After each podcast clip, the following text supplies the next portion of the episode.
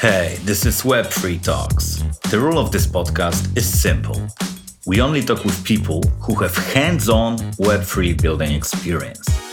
So if you are a hacker, entrepreneur, or investor, you can get inspired by their stories, lessons, and fuck ups.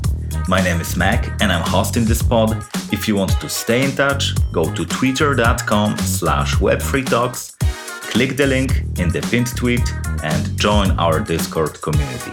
Let's go.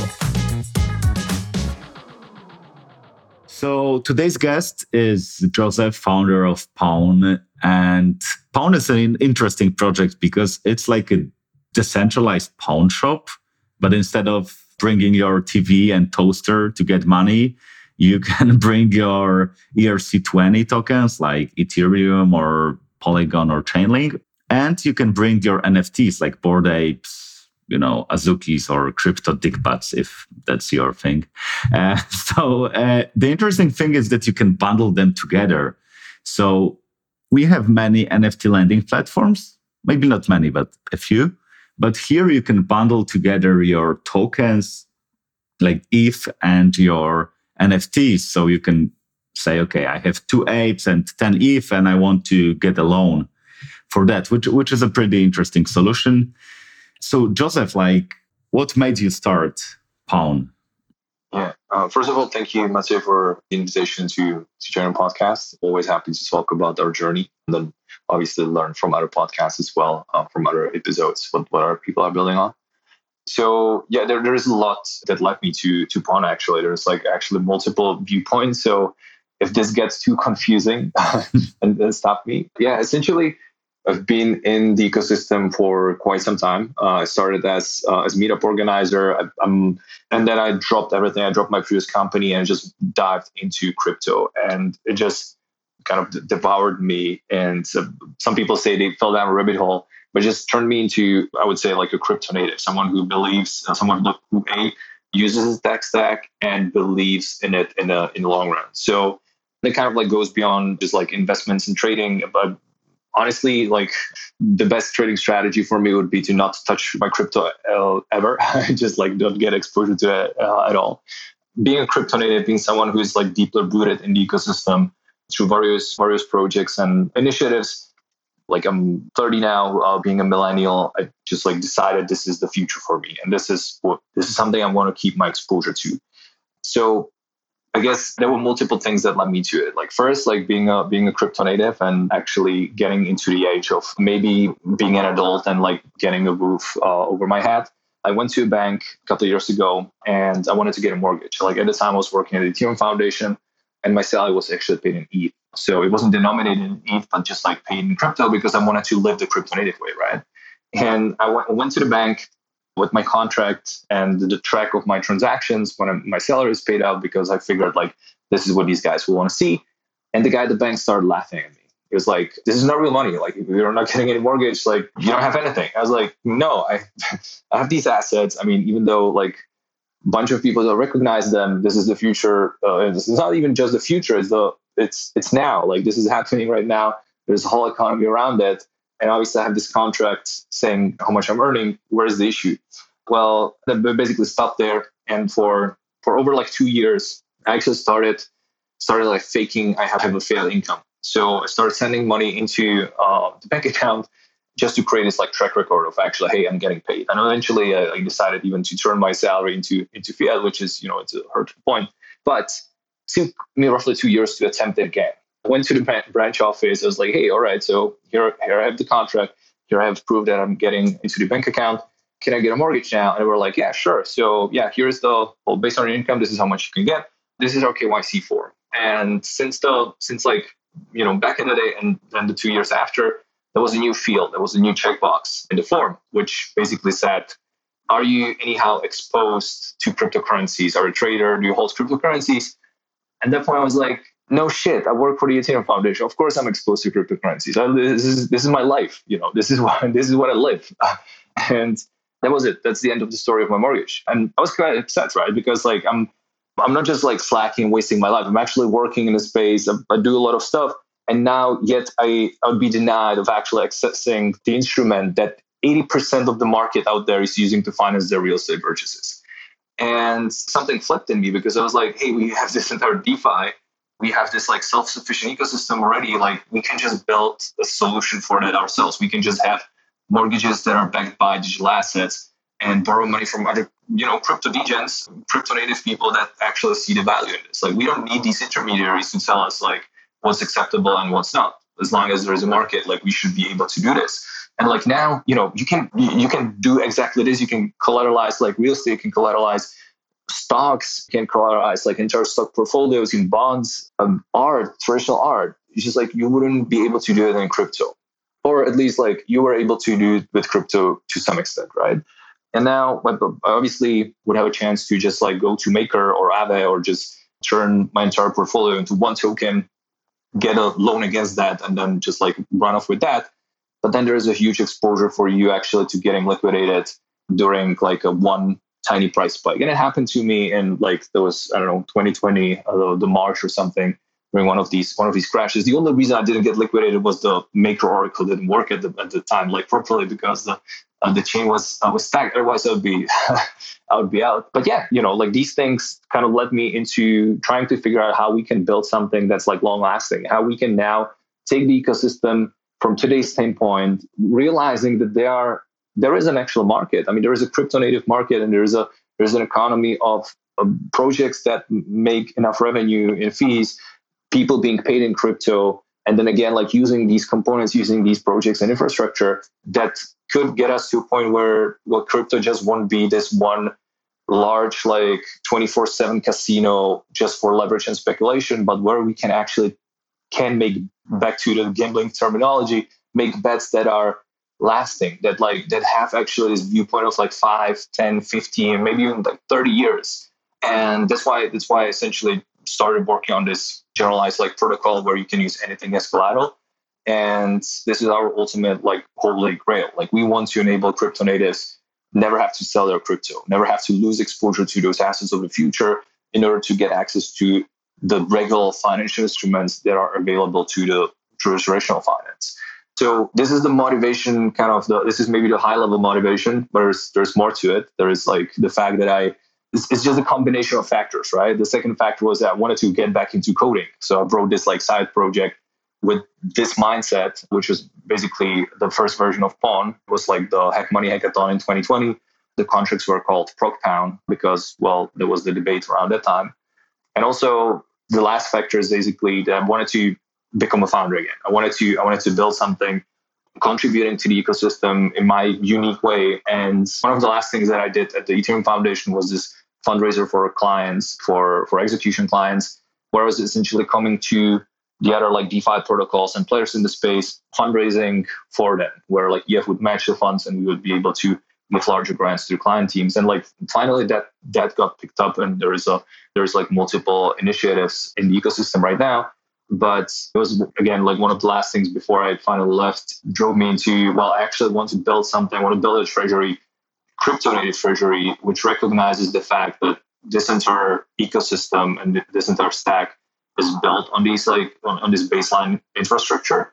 And this is also my public commitment to the community that once PWN gets to, to the point where it generates enough revenue and it starts maintaining a treasury, it will contribute back to client development and to some baseline infrastructure on its own. So I guess a combination of the three. yeah, so it's kind of like you said, it turned out that the system that you live in, like the crypto system, was not compatible with the non crypto system. And you said, okay, like let's, we don't like these tools that they have, these banks and mortgage. So let's build something ourselves. Like we don't need them and I really liked it because like you don't want to waste time convincing them. You can just build something for yourself and people like you. And you said one interesting thing about liquidations because on PWN there are no liquidations. So like if I, you know, I have my Bored Ape, I put it as a collateral, I take 100k, and the floor price of Bored Ape goes down to 50k. I don't get liquidated if I pay back my loan everything is okay. So I'm wondering, like, why have you made this kind of decision? Because, like, I was thinking that it kind of puts more risk on a person that lends money because you know okay someone doesn't pay me back i get the A, but it's now worth like 50% of the value so so i'm wondering like why have you made this kind of decision yeah so so kind of like links back to what we are ultimately building right like you you introduce PWN as a as this like digital pawn for tokens which is right description. This is what it is now. But what we are trying to build in the long run is something more comprehensive. Even though there are new liquidations like in PWN, like right now, thanks to like the architecture principles that we are taking, like you can add those later. But ultimately, there are cases where like liquidations actually make sense, and it should be to the discretion of the user to actually say like if that's if that's acceptable or not. But again, the base motivation in this case comes from like we kind of want to build a different product. There is a ton of there is a ton of like traditional DeFi lending where the lenders get all the protection. And therefore, I mean, you get like crazier deals as well. But we wanted to bring a, a type of a product to the crypto native market, which kind of protects the borrowers as well and, and kind of like sets the way people are thinking about borrowing and lending in the space. Because currently, because the, the lenders get all of those protections, like their reasoning is essentially just like uh, let me let me put my money into this pool and this is some like APY that's like out there, there's a market APY. This is what I get, and I'm fine with that. In our case, the rational in becoming a lender in PWN like is closer to like pricing an option even though you don't need to go as far but you basically make a bet on well this is the duration of the loan. This is fixed. And i'm setting my own risk and reward and potential reward on how do i want to price this. So I, I will only obviously accept collateral that i believe will still be valuable after the expiration. And i'll set the loan to value as basically the minimum where i feel i'll be comfortable the price of the collateral dropping. I'll, I'll adjust the APY, I'll adjust the interest that I'm asking for according to that. There is obviously there's no liquidation, there is no way for for you currently to get like 100% certainty, but this will also push you into a proposal that will establish like more rational pricing of the item. So it's, it's just a it's just a different mindset that you you need to take here.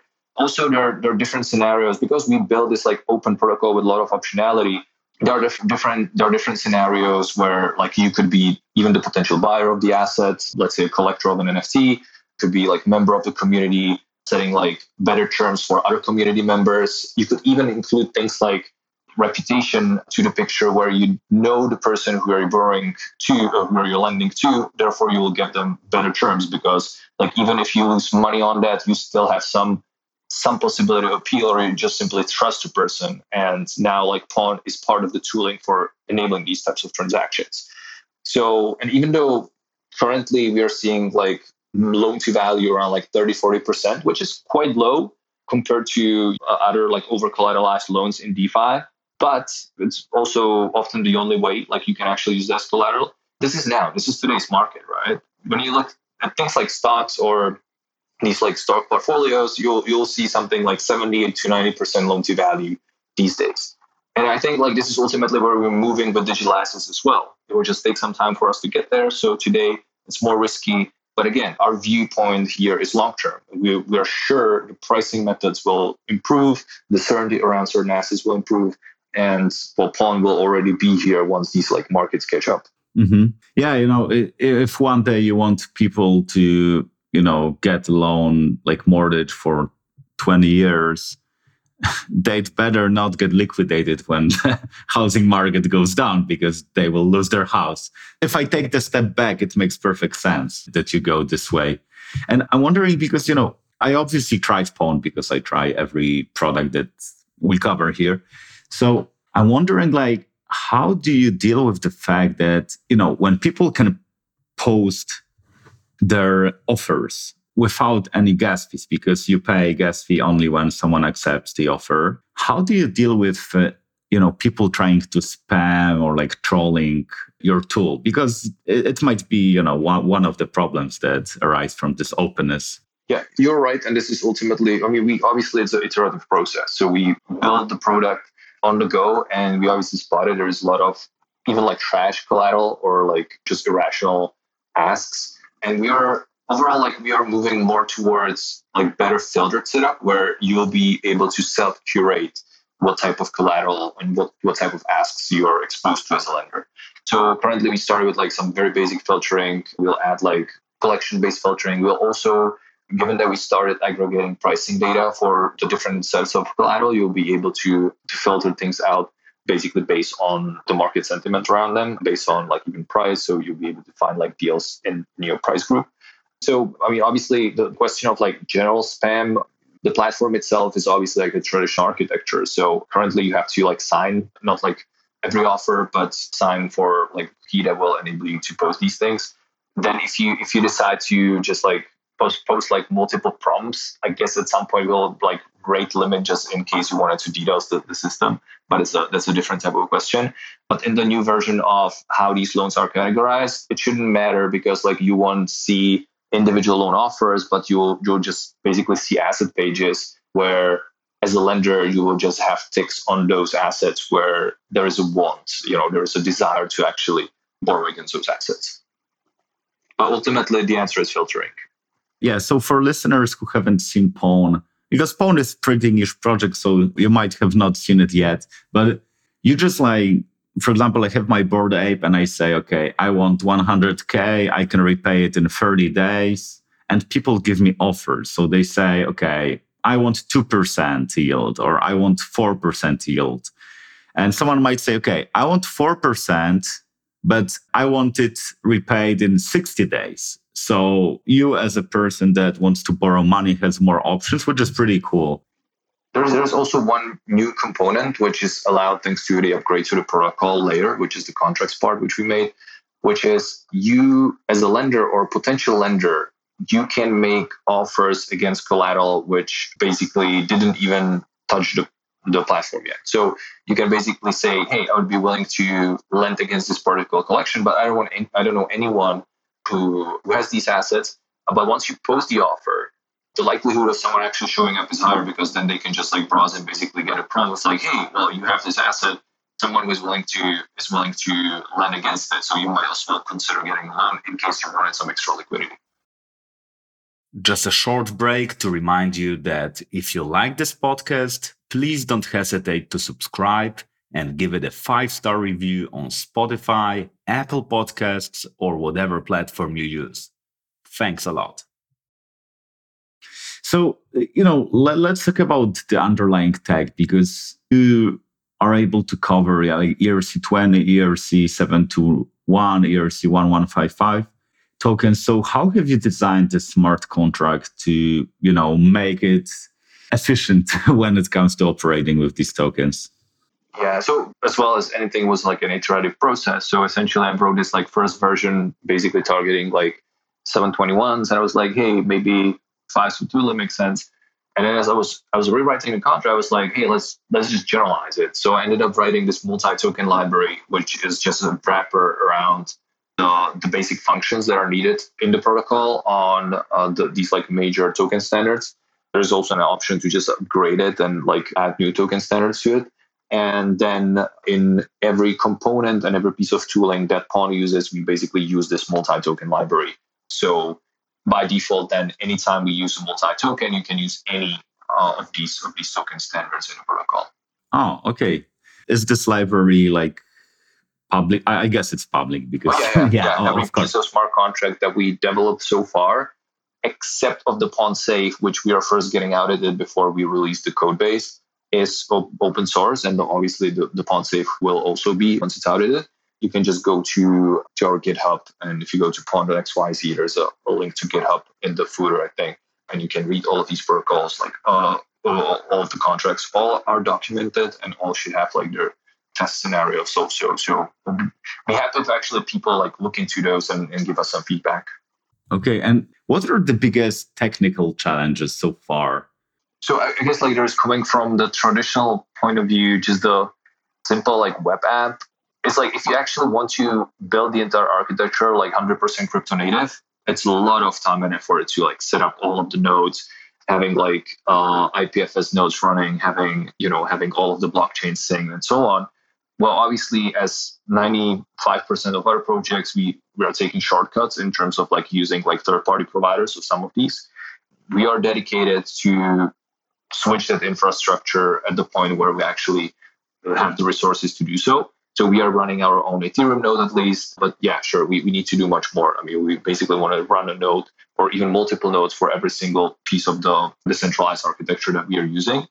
And this comes with this comes with all of the technological trade-offs, such as like, yeah, well, it's nice to run these things, but there is also uh, there's also loading times, and you have to create a lot of caches if you want the data to be loaded and then like synchronize them and so on. So that's that's kind of the traditional traditional part. On I guess the smart contract part, it's I would, I would say it's actually like getting things like audited and getting the conviction that like the thing is ready to ready to fly obviously audits are super pricey in the ecosystem. They take time. Like everybody has their hands full with work, so it's hard to find auditors with free capacity or auditors that wouldn't charge you like an, uh, you know like a kidney or something for their audit. So yeah, I guess that's uh, that's kind of the challenging part on on the side of the contracts otherwise like yeah i mean things are challenging but it's the funny part right? Like creating a contract which is efficient and like as optimized it's it's it's a nice challenge to have. Yeah, yeah yeah. It's it's like this maths challenge where you have to you know make this like very clean mathematical proof or something like that it, it gives a lot of satisfaction. So i'm wondering because you are still like quite under the radar project, but you already have some users and there's like, I don't know, over a thousand loans so far that I've seen on the platform. So I'm wondering like how have you acquired your first users and who have you focused on borrowers or lenders? So the beta protocol is live basically since June and the first users, I mean, the first users were friends, essentially like people that we talked to before, people that we gathered feedback from that we pitched onto and basically use their knowledge and, and kind of desires in building the protocol. And those were also the first people that we approached and basically said, hey, it's live. Like, if you want to go try it, we'll be happy for more feedback. And they gave, gave us some initial users. So there are definitely some users that are kind of like values aligned with us, are, you know, like our angels or advisors. And obviously that's like not super scalable. So that's uh, that was the first step to get things moving. Ultimately, we built an open protocol without like whitelists. And we know it's kind of like counterintuitive in the sense of the majority of the startups is always told like focus on one niche and one market and just like dominate that. Our approach is slightly different in the sense that this is like a super quickly evolving industry. We don't want to be, you know, just like a one hit project, like let's say focus on NFTs and we we basically our approach is built built optionality. A lot of optionality and enable us to discover like super early markets and be there for these early users. And that's why that's why again like we we thought like building this in a peer-to-peer manner is fine. Uh, building this as open as possible even for the cost of enabling spam is fine because once these new communities emerge like we can be there for them we can serve them from the day one. And I believe that's that's a strategy what we should be taking because like in a lot of cases, we don't know what the assets of the future will be, like what what particle community, like how those assets will behave. Our bet is essentially, well, these will in somehow, uh, so some way will be token, it will be like standardized tokens, and we don't know who those communities or users will be. So we basically now don't want to make any of these bets and just like remain open and talk to these communities then maybe start building like product specific features for these niche markets once we have a proven thesis that well this actually makes a lot of sense practically then what this means and what we do now is we focus on GameFi and DeFi as like two cohorts. We don't focus all that much on like NFT collectibles in the sense of like blue chip artists and this kind of stuff. Well, A, there are other players doing that, and we are happy that they do.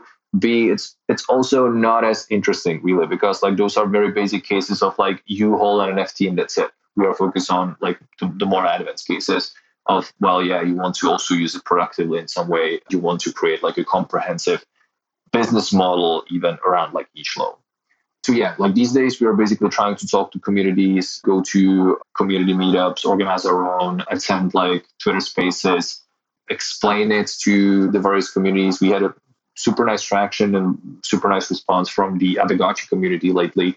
There's basically completely organic growth, and we don't even have a clue. And that's the, that's ultimately what we are after. Like we don't want to know the users. Like we just want to have it there and literally be this like another primitive in the DeFi space, another piece of the tooling that people can build DeFi strategies around. Mm-hmm. Yeah. So I really like the, this comment that you make, keeping this open and giving optionality kind of, it's kind of like sets the space for different users and they can pull your product in different directions. So it's like casting a very wide net and seeing where the fish are. And when you see the fish, you'll see, okay, here's the fish. So let's focus on this use case or, or that use case. And, and this GameFi really made me think because many people think, yeah, I will just like, I have Bored Ape, I will get some money to just spend on my groceries or, and so on. But for me, the really interesting case is like you play a game like, you know, World of Warcraft and you have like a magic sword and you have some gold in this game and you can actually like land, put this as a collateral and just have real life money. And this is something really interesting and something very fresh and something that really plays into the strengths of NFTs because you cannot do it in a closed system where, you know, it's in Blizzard's database. So I, I really, really like this use case and, and it's really inspiring. Yeah, uh, I mean, this is again like that's that's kind of one of the components of GameFi. Even for this particular use case, we that's why we essentially developed the PWN safe extension because in the traditional sense, like the, the collateral asset would have to be locked in an escrow. What we developed on the on the safe side is that you can now basically just generate this. Uh, we call it an ATR, asset transfer right, and then use that transfer right as collateral. But from a perspective of the game, you're still in possession of the item. You're still the, the owner, and you can use it in a game. You can even if, if there's if there's like outside of the gaming or like if it's a DAO token, you can still use it to vote and whatever you do can then kind of make you make your revenue to actually be able to repay it. This is just the basically the tooling component. The product side of this is the DeFi mortgage that we are going to release in Q1 in in a beta mode, which will allow you to basically purchase assets that you don't have the full purchase price for, and then use those productively and then repay them. Could you expand on that because it sounds interesting? Yeah. So essentially, again, like taking the iterative approach from PWN, like currently, if you have an existing offer on PWN, you, if you're the asset owner, uh, you can just obviously like execute it and take a loan against the asset. But if you're a potential buyer of the item, and let's say the item is even on sale as like buy now on uh, LooksRare or OpenSea or somewhere, what you can do today, and you would have to do use like manually, but we'll add it as a as one of the product components, is that we'll allow you to take this ex- existing offer on PWN, take like a deposit of money, which is basically the top up of the purchase price, go and purchase the asset, and then lock it immediately as collateral in PWN safe.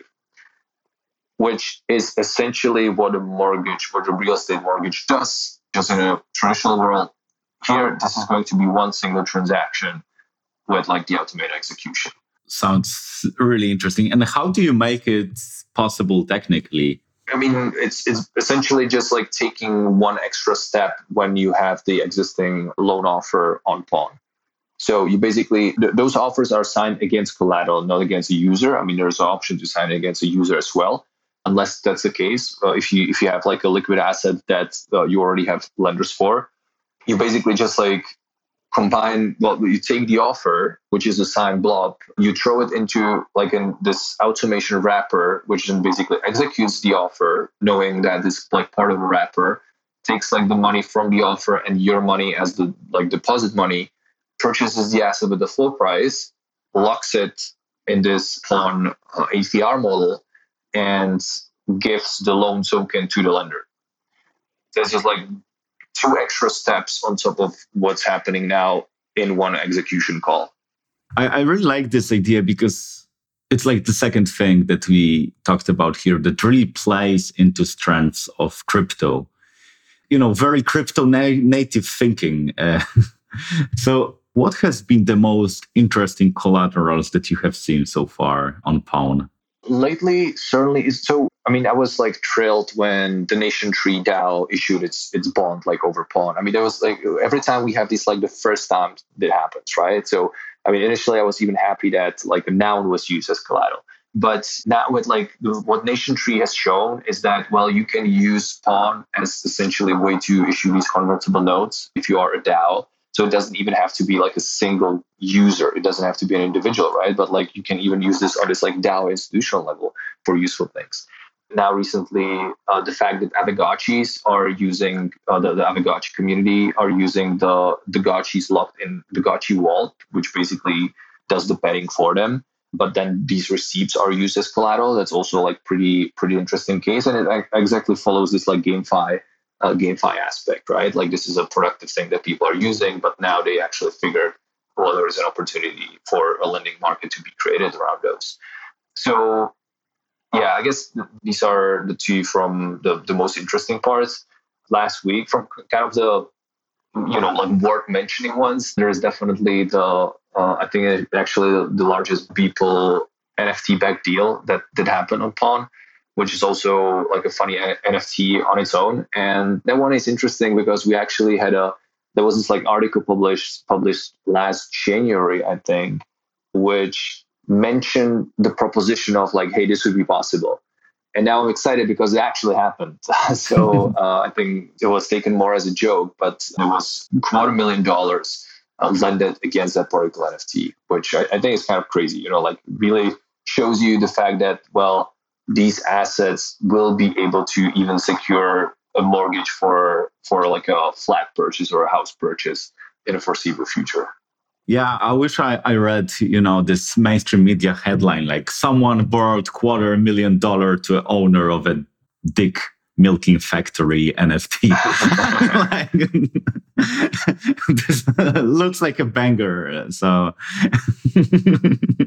Okay, so, so I'm wondering, you know, what has been, you know, the hardest trade-offs that you had to make so far? Because as you said, on one hand, you keep it very open, but I guess there are some trade-offs and hard decisions that you have to make. Yeah, I mean, I, I think I tackled on on a bunch of these. I'm not sure if I would like them um, like hardest trade-offs, but these are definitely trade-offs that we had to, you know, had to discuss and like actually decide about them. So one of which is well, this like openness versus focusing on a super narrow niche, where we obviously took the approach of openness. There is a trade off on architecturally, at least like temporarily utilizing like third parties instead of building this like completely in a decentralized manner and allowing like self kind of sufficient front ends to operate as well. Currently, that's not possible, but it's again definitely something that's in our pipeline somewhere once we actually you know make it to the point where when this this will become possible for us even technically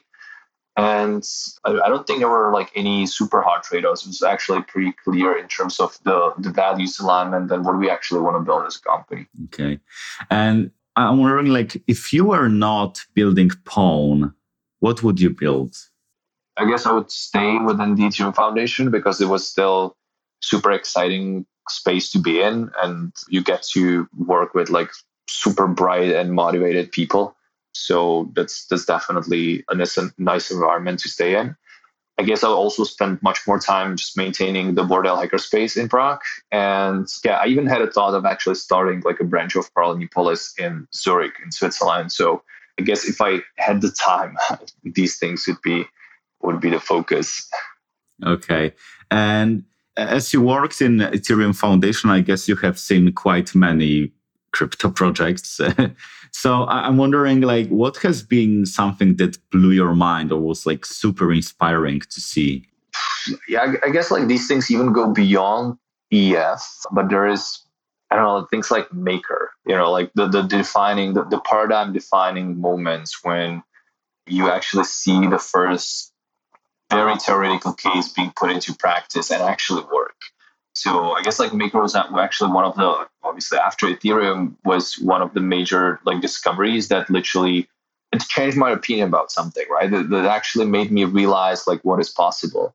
Or even I think good example I actually mentioned it recently in one of the Twitter spaces. Like PoolTogether is also a super nice project in terms of showing that DeFi and smart contracts can enable something that wasn't possible before.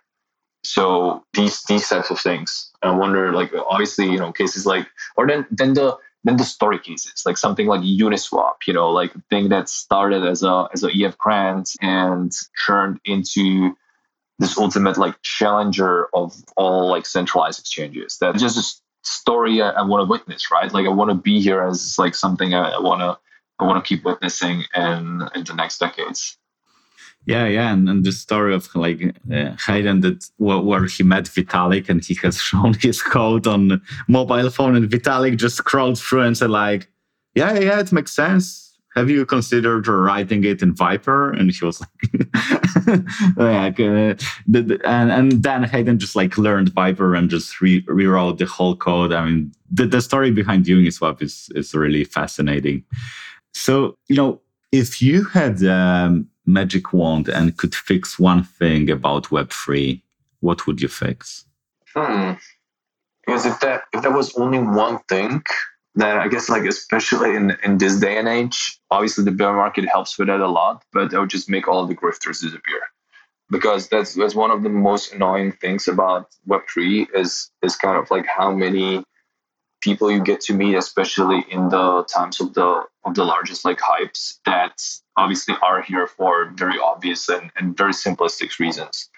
And I'm not, you know, it's natural. I'm not saying that they are like somewhat undeserving, but it's it's sometimes it's just like I guess like draining motivation when you see you know all these like grassroots builders and people who just don't do this with the primary target of like making money and uh, actually want to create someone something that's that's changing the paradigm that's like moving us towards a fair world. And then every three years you have this like group of dudes that just show up to conferences and to developer conferences even and tell you about money making thing. And it's just yeah it just like gets annoying. But like now you know it's hard to complain about this because like we're in the bear market again so things kind of cleared out to a large extent. Yeah yeah uh, you know i kind of feel that there's less distraction now. Like in bull markets I was like looking at Twitter because there was this heavy FOMO because of all the opportunities, but also because of all the distractions. But right now, you know, it's so quiet there, apart from some SBF threads. Like it, it's super quiet, so you can just focus on building and just don't care about this crap. So this is really cool. Yeah and i'm not i'm not saying i'm not saying you know like making making profits like in crypto is is bad. There's a lot of lot of useful stuff that can be like funded with the money or it's even just like if someone does it as a business that's fine. But then i feel like there was a disproportion of of the people at certain times where it was like really annoying. And that wasn't part of the ecosystem. I think like people would be just uh overall happier.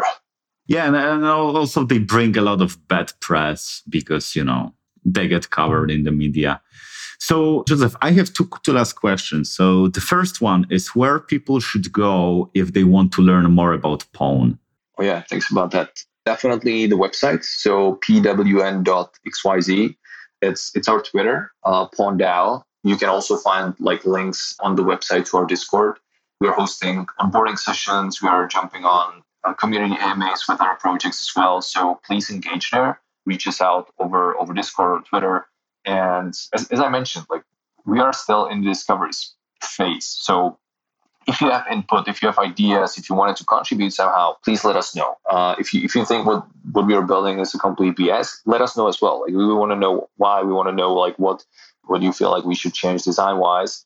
And uh, yeah, again, like we are building this for the crypto native industry and for crypto native. So if you feel like you could utilize what we built so far, please get in touch and we'll be happy to even show you how things are, are used and so on. Okay, uh, thanks for that. So, the last question, Josef Do you have any idea for a next guest, someone that I might talk with that might be uh, some builder that might share their story and talk about their project? I mean, there's uh, now now coming up with the names, but uh, well, definitely. I mean, like one of my favorite people, like in the space, Mario Havel from DEF, part of the protocol support group.